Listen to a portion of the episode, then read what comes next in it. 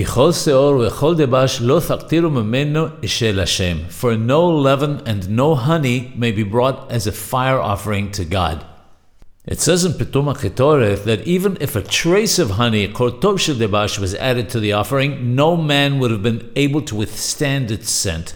It then asks why we don't mix honey with it, and it answers because the Torah says that no leaven and no honey may be brought.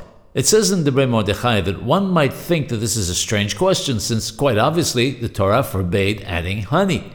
He answers that in truth, a person might think that since it's just a small amount, far less than the recognized minimum quantity of a kazayith, adding just a little would be acceptable.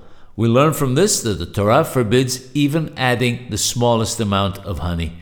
It seems to me that we can learn from this that as Passover is approaching and we're trying to rid ourselves of the Yetzer Hara, the evil inclination, together with the Hametz, that we should not allow ourselves to be fooled into thinking that if we allow just a smidgen of a transgression, it's acceptable.